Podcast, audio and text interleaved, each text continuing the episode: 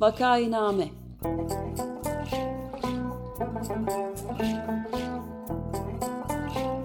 Salgın günlerinde memleket manzaraları.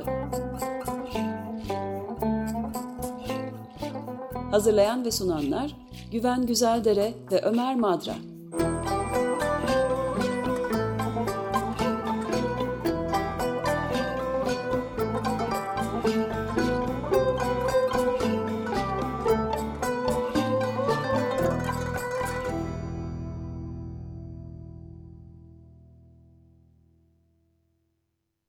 Merhabalar Güven Bey. E, merhaba Ömer Bey, günaydın. Günaydın. Bu yeni e, programımız hakkında birazcık konuşalım şimdi. Evet, korona vakainamesi ya da vakainame alt başlığımızda salgın günlerinde memleket manzaraları. Ee, ilk programı yapıyoruz. Bu programda bir istisna yaparak bir e, konuk olmadan biz aramızda konuşalım diye e, düşündük. Bundan sonraki bütün programlarda e, bir konuk olacak e, çok büyük ihtimalle. E, niye böyle yeni bir programa karar verdik? Ben biraz bunu isterseniz anlatayım. E, ikinci bir açık bilinç programı değil, açık bilinç iki e, falan gibi bir program e, benim aklımda yok. E, salgın e, konusu haliyle gündemi meşgul ediyor ve e, sırada son derece e, yüksek sayıda hem konu hem konuk e, birikmiş vaziyette. Üstelik e, salgın haliyle Türkiye'nin gündemi için de e, çok önemli bir hale geldi. Halbuki açık bilinçte e, genellikle yalnızca Türkiye'yi kapsamayan daha e, genel bir şekilde konuları ele almaya çalışıyorduk. Yani açık bilince sığmaz oldu. Halbuki konu önemli e, ve genellikle sesleri e, duyulmayan ama duyulmasında fayda olan da pek çok e, kişi olduğunu düşünüyorum. Bu salgın üzerine yazan, çizen, konuşanlar arasında. Dolayısıyla böyle bir salgın gündemi programı yapmaya karar verdik. Benim ümidim, onu da söyleyeyim yani ilk programda söylenecek bir şey değil belki ama e, bu e, programın bir yayın döneminden ibaret olması. Çünkü salgın gündeminin işte bu yayın dönemi bittiği zaman 26 hafta sonra e, zayıflamış oldu, olacağını ummaktayım. E, öyle olursa bu programın da varoluş sebebi zaten ortadan, ortadan kalkmış olacak. Evet. E, ben de bu programla birlikte şimdi haftada 3'e çıkmış oldu benim radyo da e, sesimin duyulması. Hem herkes bıkacak, usanacak diye düşünüyorum hem de radyoculuk insanı böyle içine çeken bir şey. Yani e, insan direnmezse e, yani başka işlerim, güçlerim de var yapmak istediğim falan dolayısıyla e, uzak durmak e, çabasını da aklımda tutuyorum bir yandan. Şimdi bu programda e, mesela nelerden bahsedeceğiz önümüzdeki haftalarda? Ben hemen ilk haftada, ilk programda sağlık çalışanlarının sesleri biraz duyulsun istiyorum. Çünkü sahiden hem fedakarca çalışıyorlar hem bence bu özverili çalışmaları sayesinde e, Türkiye'nin karnesi belki olabileceğinden e, çok daha iyi durumda gözüküyor. E, fakat eminim pek çok zorluklar altında çalışıyorlar. Belki anlatmak istedikleri bir şeyler var. E, seslerinin duyulması mümkün olacaksa burada olabilir diye düşündük. E, sağlık çalışanları ardından da Türkiye Psikiyatri Derneği'nin yaptığı projeler var. Sağlık çalışanlarının yani bu zor şartlarda sürekli hastalık riskine maruz kalan insanların ruh sağlığının e, korunması açısından e, bir takım projeler yapıyor Türkiye Psikiyatri Derneği. O e, konuyu da gündeme e, getireceğiz ya aynı programda ya onu izleyen ayrı bir programda. E, fakat bunların yanı sıra yani e, bizim ülkemizin topraklarında e, tarih boyunca salgınla mücadeleler nasıl olmuş? E, bu ilginç bir konu e, ya da salgına bağlı ekonomik gidişat e, konusunda ne söylenebilir? Bunların hepsi Türkiye gündemini e, meşgul eden önemli konular. E, karantina günlerinde anayasal haklarımız ne? E, bu konuların hepsinde hakkında e, yazan e, son derece aklı başında benim beğendiğim insanlar var. E, bu kişileri de konuk olarak e, programda e, çıkartmaya çalışacağız.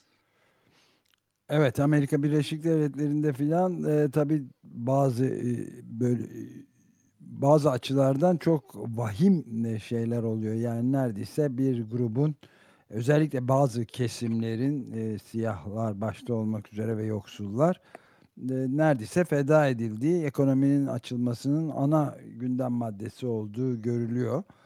Böyle bir büyük bir belirsizlik ve moralsizlik e, de hüküm süren pek çok ülke var. Türkiye'de de nispeten iyi bir durum olup olmadığı tartışmaları da yapılıyor sürekli olarak. Onun için de özellikle bu şeyin en ön safında olan işte sağlık çalışanlarının filan bulunması tabii çok e, önemli onların sözlerine kulak vermek.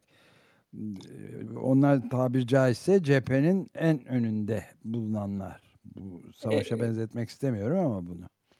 Evet. evet ve yani nasıl bir zor bir hayat sürdüklerini de aslında tam hayal edemiyoruz. Bu yüzden de biraz duymakta fayda olur diye düşünüyorum ki gerçekten takdir edebilelim yaptıklarını. Amerika konusunda çok haklısınız. Amerika bu salgınla mücadele konusunda sahiden çok fena çuvalladı, sınıfta kaldı e, balık baştan kokar falan denir ya işte böyle en başta e, hiç böyle durumlarda olmaması gereken e, belki en son olmasını isteyeceğiniz türde bir insan başkan olarak yer aldığı için bunun yarattığı kaos sahiden inanılmaz bir e, çaresizlik hissi yaratıyor Amerika'daki e, insanlarda pek çok yerinde. Yani hasta olsanız sizi kabul edecek hastane var mı? O hastanede daha mı beter olacaksınız? Ne olacaksınız filan böyle kimsenin hiç, hiçbir e, bir parça bile güveni yok ve e, şu anda Amerika'da bu salgın riskiyle yaşıyor olmak e, herkes çok endişe verici bir şey gerçekten. E, Türkiye'de durum nedir? E, bunu bu konuda bir şey demekten ben açık bilinçte şimdiye kadar pek çok program yaptık e, koronavirüs salgını üstüne e, özellikle kaçındım. Çünkü aslında yeterince bilgiye sahip olup olmadığımızı bilmiyorum. Ve evet. genellikle bu gibi konulardaki e, doğru değerlendirmeler işte belli bir süre geçtikten sonra ve bütün bu bilgiler e, erişilir hale geldikten sonra ortaya çıkıyor. Yani belki 6 ay sonra, bir sene sonra filan neyse hemen bugünden bakıp işte çok iyi, çok başarılı işler yapıyoruz ya da çok kötü işler yapıyoruz, çok fena durumdayız demek e, pek haklı gözükmüyor bana. E, yani memnun olmak için de bir takım sebepler var. Bunların bunlardan daha detaylı bir şekilde konuşuruz. E, fakat şeffaflıkla ilgili sorunlar olduğu da açık. E, yani her gün bilgilendiriliyoruz fakat işte demografik bilgiden e, coğrafi bilgiye kadar pek çok konu aslında e, bize verilmiyor, sunulmuyor. Oysa bunun sunulduğu pek çok başka ülke var. Ancak bunların hepsi göz önüne alındığı zaman e, karnemizdeki not ne e, ye karar verebileceğiz gibi gözüküyor. Ben burada şimdi bir de bir şey ekleyeyim. Bu e, karnemizdeki not derken e, salgınla mücadele konusu çok hassas bir konu. E, benim de karşıma çıktı. Şuradan gördüm. E, Açık Bilinç programının e, duyurularını ben bir Twitter hesabı var. Oradan yerleştiriyorum. Onun dışında o hesapta başka bir aktivite olmuyor. Yani herhangi bir polemiğe falan da girmek istemediğimden e, kimseyle doğrudan bir e, yüzleşmede de hiçbir zaman e, bulunmadım. Bir tek işte her pazartesi günü, salı günü yayınlanacak programın ne olduğunu e, anlatmaya çalışıyorum. E, önceki hafta hatırlayacaksınız Finlandiya'dan ve Almanya'dan iki konuğumuz olmuştu. Oralarda evet. durum nasıl diye bakmıştık. Ben de duyuruda e, işte bu iki başarılı örnek olan Finlandiya ve Almanya'dan e, bizim Türkiye olarak öğrenecek, öğrenebilecek bir şeyimiz var mı diye e, başlığı koydum. Şimdi bu bile bir sürü insanı kızdırmış. Yani öğrenecek çok şeyimiz var ya da daha neler neler yapmak durumundayız. Çok fırın ekmek yememiz falan dememiştim. Öğrenebilecek bir şeyimiz var mı? Son evet. derece nötral bir soruydu. İşte böyle e, gelen çeşitli zarafetli yorumlar arasında e, e, yürü git ne öğrenecekmişiz onlar bizden öğrensin falan e, tarzı e, aslında dil bilgisi de bu ifadenin zarafetine uygun bir şekilde bozuk olan ve şimdi burada söylemek istemeyeceğim bir takım baharatlı sözcüklerin de içine serpiştirildi filan yorumlar e, gördüm. E, bu hem bu salgın konusunda böyle bir hassasiyet olduğunu bana gösteriyor. Yani işte biz herkesten iyiyiz, e, dokunmayın, eleştirmeyin filan biraz Türk'ün Türkiye propagandasından özellikle hoşlanan bir kesim var belli ki. Fakat bir de e, buradan başka bir konuya atlayayım. Bu öğrenme konusuyla ilgili aslında e, genel olarak belki e, kültürümüzde e, yer etmiş ilginç bir nokta olabileceğini düşünmeye başladım. Birisinden bir şey öğrenmek sanki böyle e, işte küçümsenmekmiş filan gibi ya da diğer insanın üstünlüğünü kabul edip e, bir şekilde boyun eğmekmiş filan gibi e, düşünülüyor. E, böyle mi acaba diye aslında sizin de fikrinizi sormak isterim. Çünkü bir yandan işte böyle biz onlardan ne öğreneceğiz, onlar bizden öğrensin falan derken böyle yani öğreniyor konumda olmak, öğrenci konumunda olmak aşağılayıcı bir şey gibi sanki. Ve hatırlayacaksınız Türkiye futbolunun pek alçak gönüllü olduğunu söyleyemeyeceğim isimlerinden bir tanesi bir sefer böyle kızmış bir maçtan sonra ben ders almam veririm falan demişti. Ee, yani ders almak böyle aşağılanmak anlamına geliyor birisinden bir şey öğreniyorsunuz ne münasebet falan.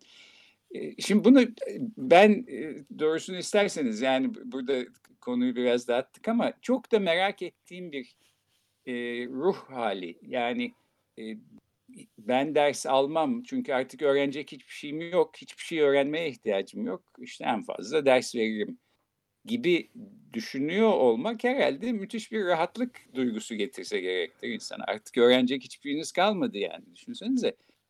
Ee, buna ben hiçbir zaman hayatta ulaşabileceğimi sanmıyorum ama hani bir simülasyon olarak şöyle bir dakika kadar nasıl oluyormuş böyle bir insan olmak diye e, bunu tecrübe etmek mümkün olsaydı doğrusu isterdim. Yani. Ee, evet Şimdi, yani öğrenmek buyurun tayin edici önemli bir şey. Çünkü bu şeyle de bağlanıyor bağlanabilir. Hakikati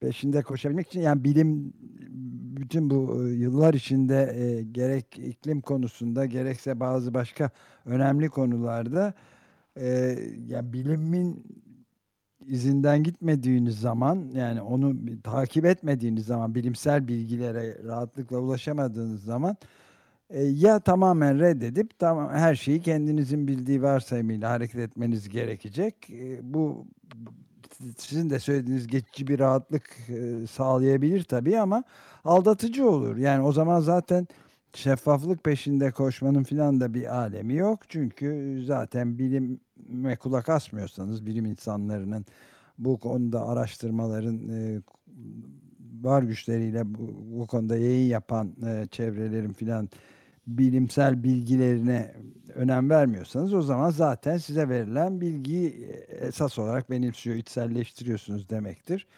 Bu da bize her zaman e, yaptığımız işin yani radyoda özellikle de bu şimdi destek e, ihtiyacını da duyurduğumuz, sık sık duyurduğumuz günlerde de yani hakikatin peşinde olan bir radyonun ne önemi e, olacağını gibi bir soruna da varoluşsal bir soruya da geri döndürebilir yani insanı. Evet doğru çok haklısınız. Sahiden varoluşsal bir soru var burada ve Açık Radyo her zaman e, daha önce de dediğim gibi bir ansiklopedi gibi ben görüyorum. Yani e, her an her şeyini 24 saat boyunca e, dinleyemiyorum haliyle. Bir ansiklopediyi de genellikle birinci sayfasından son sayfasına kadar okumuyoruz ama ne gerekirse bir yerinde buluyoruz. Yani işte Akdeniz müzikleriyle mi ilgileniyoruz? E, tamam ya da İstanbul'un mimari tarihi mi ilgimizi çekiyor? E, onunla ilgili bir e, program da var ve her programın pek çok öğretici yanı var. En değerli tarafı da bu bence Açık Radyo'nun. E, öğrenme konusunda böyle bu kadar hassas ve defansif e, olmaktan nasıl kurtulunabilir? Bunu da doğrusu pek bilmiyorum. Fakat öğrenme konusuna e, böyle negatif bir şekilde e, bakmak ve bilgiyle ilişkimizi de böyle sorunlu bir şekilde ortaya koymak bence mesela bu komplo teorilerine inanmadaki eğilimimizin e, yüksek olduğunu falan da gösteriyor olabilir. E, bu konuda bir program yapmak istiyorum. Açık bilinçli bir e, dinleyicimiz de yazmış böyle bir program yapmanız iyi olur filan diye. E, bu konuyu sahte haber paradigmasına da bağlamak istiyorum. Çünkü hmm. komplo teorilerine inanma eğilimi işte böyle en olmadık haberlerin e, viral bir şekilde yayılmasını da kolaylaştırıyor aslında. Bu böyle daha geniş bir yani bir seri içinde ele alınması gereken bir e, mesele. Fakat şimdi bunu bir de şunla e, karşılaştıralım bir kontrast olması babından. Bir yandan bilgiyle böyle bir e, negatif bir ilişkimiz var. Öğrenmekten hoşlanmıyoruz. Öğrenmek bir şekilde birinin size bir şey öğretmesi sizin aşağılanmanız olurmuş falan gibi bir e, ruh hali e, var. Öte yandan e, yani yine bu topraklardan çıkmış ve kutsal bir kişiye atfedilen bir söz mesela bana bir harf öğretenin 40 yıl kölesi olurum değil mi? Bu Evet e, yani dini bir hadis niteliğinde evet e, bir şey. Şimdi bu söz hep de e, olumlu bir şekilde kullanılır. Yani herkes evet. işte e, bakın öğrenmek ne kadar önemli filan. Ee, Hazreti Ali'ye hep atfedilerek söylenir. Ben öyle duymuştum ta ilkokuldan beri. Fakat o konuda bir tartışma olduğunu görüyorum. Merak ettim biraz baktım yani aslında kimin söylemiş olduğu ya da herhangi bir kişinin gerçekten söylemiş olup olmadığı yoksa yalnızca Hazreti Ali'ye mi atfedilmiş bir söz? Bu konu anladığım kadarıyla o alandaki literatürde tartışmalı bir konu. Herkesin üstünde anlaştığı bir konu değil. Her halükarda fakat bu bana bir harf öğretenin 40 yıl kölesi olurum sözünü evet yani mecazi olarak düşünürsek öğrenmenin önemini e, vurguluyor filan o açıdan e, bence de çok olumlu bir söz ama mecazi olarak değil de literal olarak anlayacak olursanız aslında çok garip bir e, değiş olduğunu herhalde hemen fark edeceksiniz. Yani insanın e, bilmediği bir harf olabilir. 40 yıl kölelik yapmak e, çok ağır bir evet. yük. E, kaza radyesi gelip size iki tane yeni harf öğretse yandınız yani. 80 sene evet. bütün ömrünüzü buna vermek zorundasınız. E, zaten e, kölelik kurumu iyi bir kurum değil filan yani bunu da böylece onaylamış mı oluyoruz e, köle olmayı e, taahhüt ederek e, 40 yıl.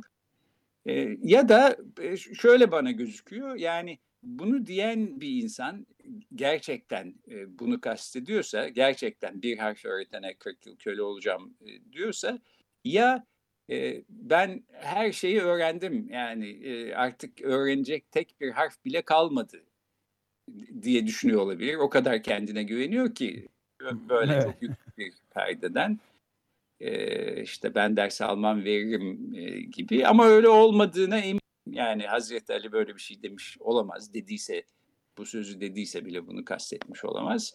Şunu da kastetmiş olamaz yani ben o kadar e, öğrenme özürlüyüm ki e, bir harf bile bana kimse öğretemiyor. Dolayısıyla varsa bir öğreten 40 yıl kölesi olacağım ama yani ya bir harf bile öğrenemeyeceğinizi ya da bütün harfleri zaten öğrenmiş olduğunuza ve başka hiçbir yeni harf öğrenecek bir yeni harf olmadığını düşünüyor olmanız lazım ki böyle bir söz söyleyesiniz. Ee, yani olumlu bir şey söylemeye çalışırken de öğrenme konusunda aslında böyle kendimizi sorunlu bir yerde buluyoruz bilgiyle. Halbuki daha açık ve daha e, böyle dramatik olmayan e, ama içinde heves barındıran bir ilişkimiz e, olabilir olabilir düşünüyorum. Konuyu dağıttık evet. ama işte. Evet yani biz de aslında manifestoda bundan tam 25 yıl önce Haziran 1995'te e, Açık Radyo'nun e, kuruluş manifestosunda diyebileceğim. Buna benzer bir şey de söylemiştik. Size hiçbir şey öğretmeyeceğimize e, inanabilirsiniz gibilerden bir laf olsa olsa geçici meraksızlık sendromuna bazı önerilerde bulunacağız şeklinde bir ifadede bulunmuştu ki bu da öğrenmenin sonu olmadığı anlamına gelen bir sözdü zaten. Evet fakat e, şu konuda yanılmış olduğunuzu söylemek durumundayım. Bana pek çok şey öğretti açık radyo yıllar içinde. e, bu doğrusu bana da. Bir, e, müteşekkirim doğrusu. E, Peki programı bitirmeden aslında destek haftasında olduğumuzu yeniden e, hatırlatmakta fayda var. E, değil mi Ömer Bey? Evet. Eraslan şu anda e, burada yok bu e, anonsa katkıda bulunmak için ama e, biz yine hatırlatalım. Evet yani bu gerçekten de çok zorlu günlerden geçerken Açık Radyo'nun esas itibariyle onlarsız yapamayacağı tek şey dinleyicisi olmadan bir topluluk radyosu bir hiç zaten öyle bir şey olamaz. Üstelik de bunca yıldır 16 yıl boyunca da giderek güçlenen ve şey olan bir coşkusu da artan bir şenlik, radyo şenliğine dönmüştü. Hatta bir bir çeşit model bile oluşturduğu biraz iddialı bir laf olacak ama söylenebilirdi bu sefer bu korona Covid-19 şartlarında bunu gerçekleştiremedik. Herkes e, evlerine kapalı olarak yani bir call center, bir e, arama merkezi, e, orada çalışan telefonlara bakacak genç arkadaşlarımız olurdu her seferinde ama onları da tehlikeye atmanın ve kimseyi tehlikeye atmanın şeyi olmadığı için hızlı bir örgütlenmeye gittik ve herkese evden bu sayısız programın yürütülmesini bir yandan sürdürürken bir yandan da düşük profille de olsa dinleyicilerden desteklerini esirgememeleri hatta bu dönemde daha da önemli olduğunu evlerimizden işte Eraslan'da çeşitli bulunduğu yerlerden e, programlara gidip e, katılıp söyleyerek bunu gerçekleştiriyordu. E, oldukça da e, büyük bir e, ilgi, yakınlık gördüğümüz olağanüstü mektupların da geldiğinden anlaşılıyor. O yüzden yani bizim de onlardan çok öğrenecek şeyimiz olduğu da aşikar dinleyici ve destekçilerimizden. Yani gayet buruk bir dönemde çok mutlu edici gelişmelerde olduğunu söyleyebiliriz. Evet ve e, herhangi internete ulaşımı olan bir cihazdan Açık adresine gidince hemen orada bir destek butonu var. Buna tıklamak ve destekte bulunmak mümkün. E, yarım saatlik bir program için 150 lira, e, bir saatlik bir program için 250 lira ve katları şeklinde gidiyor. E, yani e, şenlikli, cümbüşlü bir şekilde destek isteyemesek de bir şekilde e, destek ihtiyacı radyonun sürüyor ve e, bu programı dinleyen herkesten de şimdi burada rica etmiş olalım. Lütfen evet. e, e, geciktirmeden hemen şu anda bu desteği destekte bulunun. E, böylece Erksan'ı takip etmeye çalışıyorum. Evet, evet ben de öyle. Açıkradyo.com.tr üzerinden bir düğmeye basarak bunu sağlayabiliyorsunuz. Ben de söyleyeyim. Yani seçilen program yayınlandığı zaman da destekçinin adını programın başında ve sonunda da anlıyoruz teşekkürle tabii. Yani bütün şey böyle birkaç bin dinleyicimiz var. Her yıl tekrarlanan bu maddi katkıyla ve tabii ki fikri, duygusal hatta katılımıyla da radyonun kalıcı bir mecra olması ve hakikatleri mümkün olduğu oranda kovalayıp nakledebilmesi imkanını da sağlıyoruz. O yüzden de hemen desteklere e, ihtiyacımız olduğunu bir kez daha söyleyerek bitirebiliriz isterseniz programı da. Evet, Korona Vakainamesi e, salgın günlerinde memleket manzaraları programının ilkinin sonuna geldik. E, gelecek haftadan itibaren konuklarımızla birlikte her cuma sabahı karşınızda olacağız efendim. Çok teşekkürler, hoşçakalın. Hoşçakalın.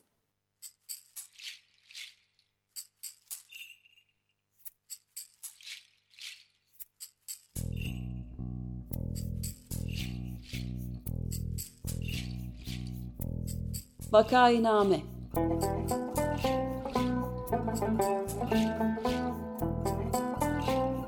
Salgın günlerinde memleket manzaraları. Hazırlayan ve sunanlar Güven Güzeldere ve Ömer Madra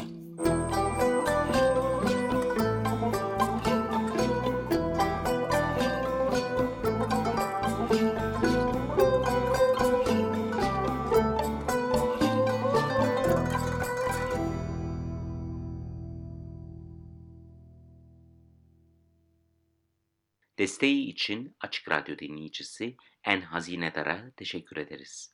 Açık Radyo'yu dinlediğim zaman e, kendim gibi olan insanlarla bir bağlantı e, kurulmuş gibi hissediyorum. Yani bir tür ansiklopedi gibi aslında Açık Radyo ve bir buluşma noktası gibi bir yandan.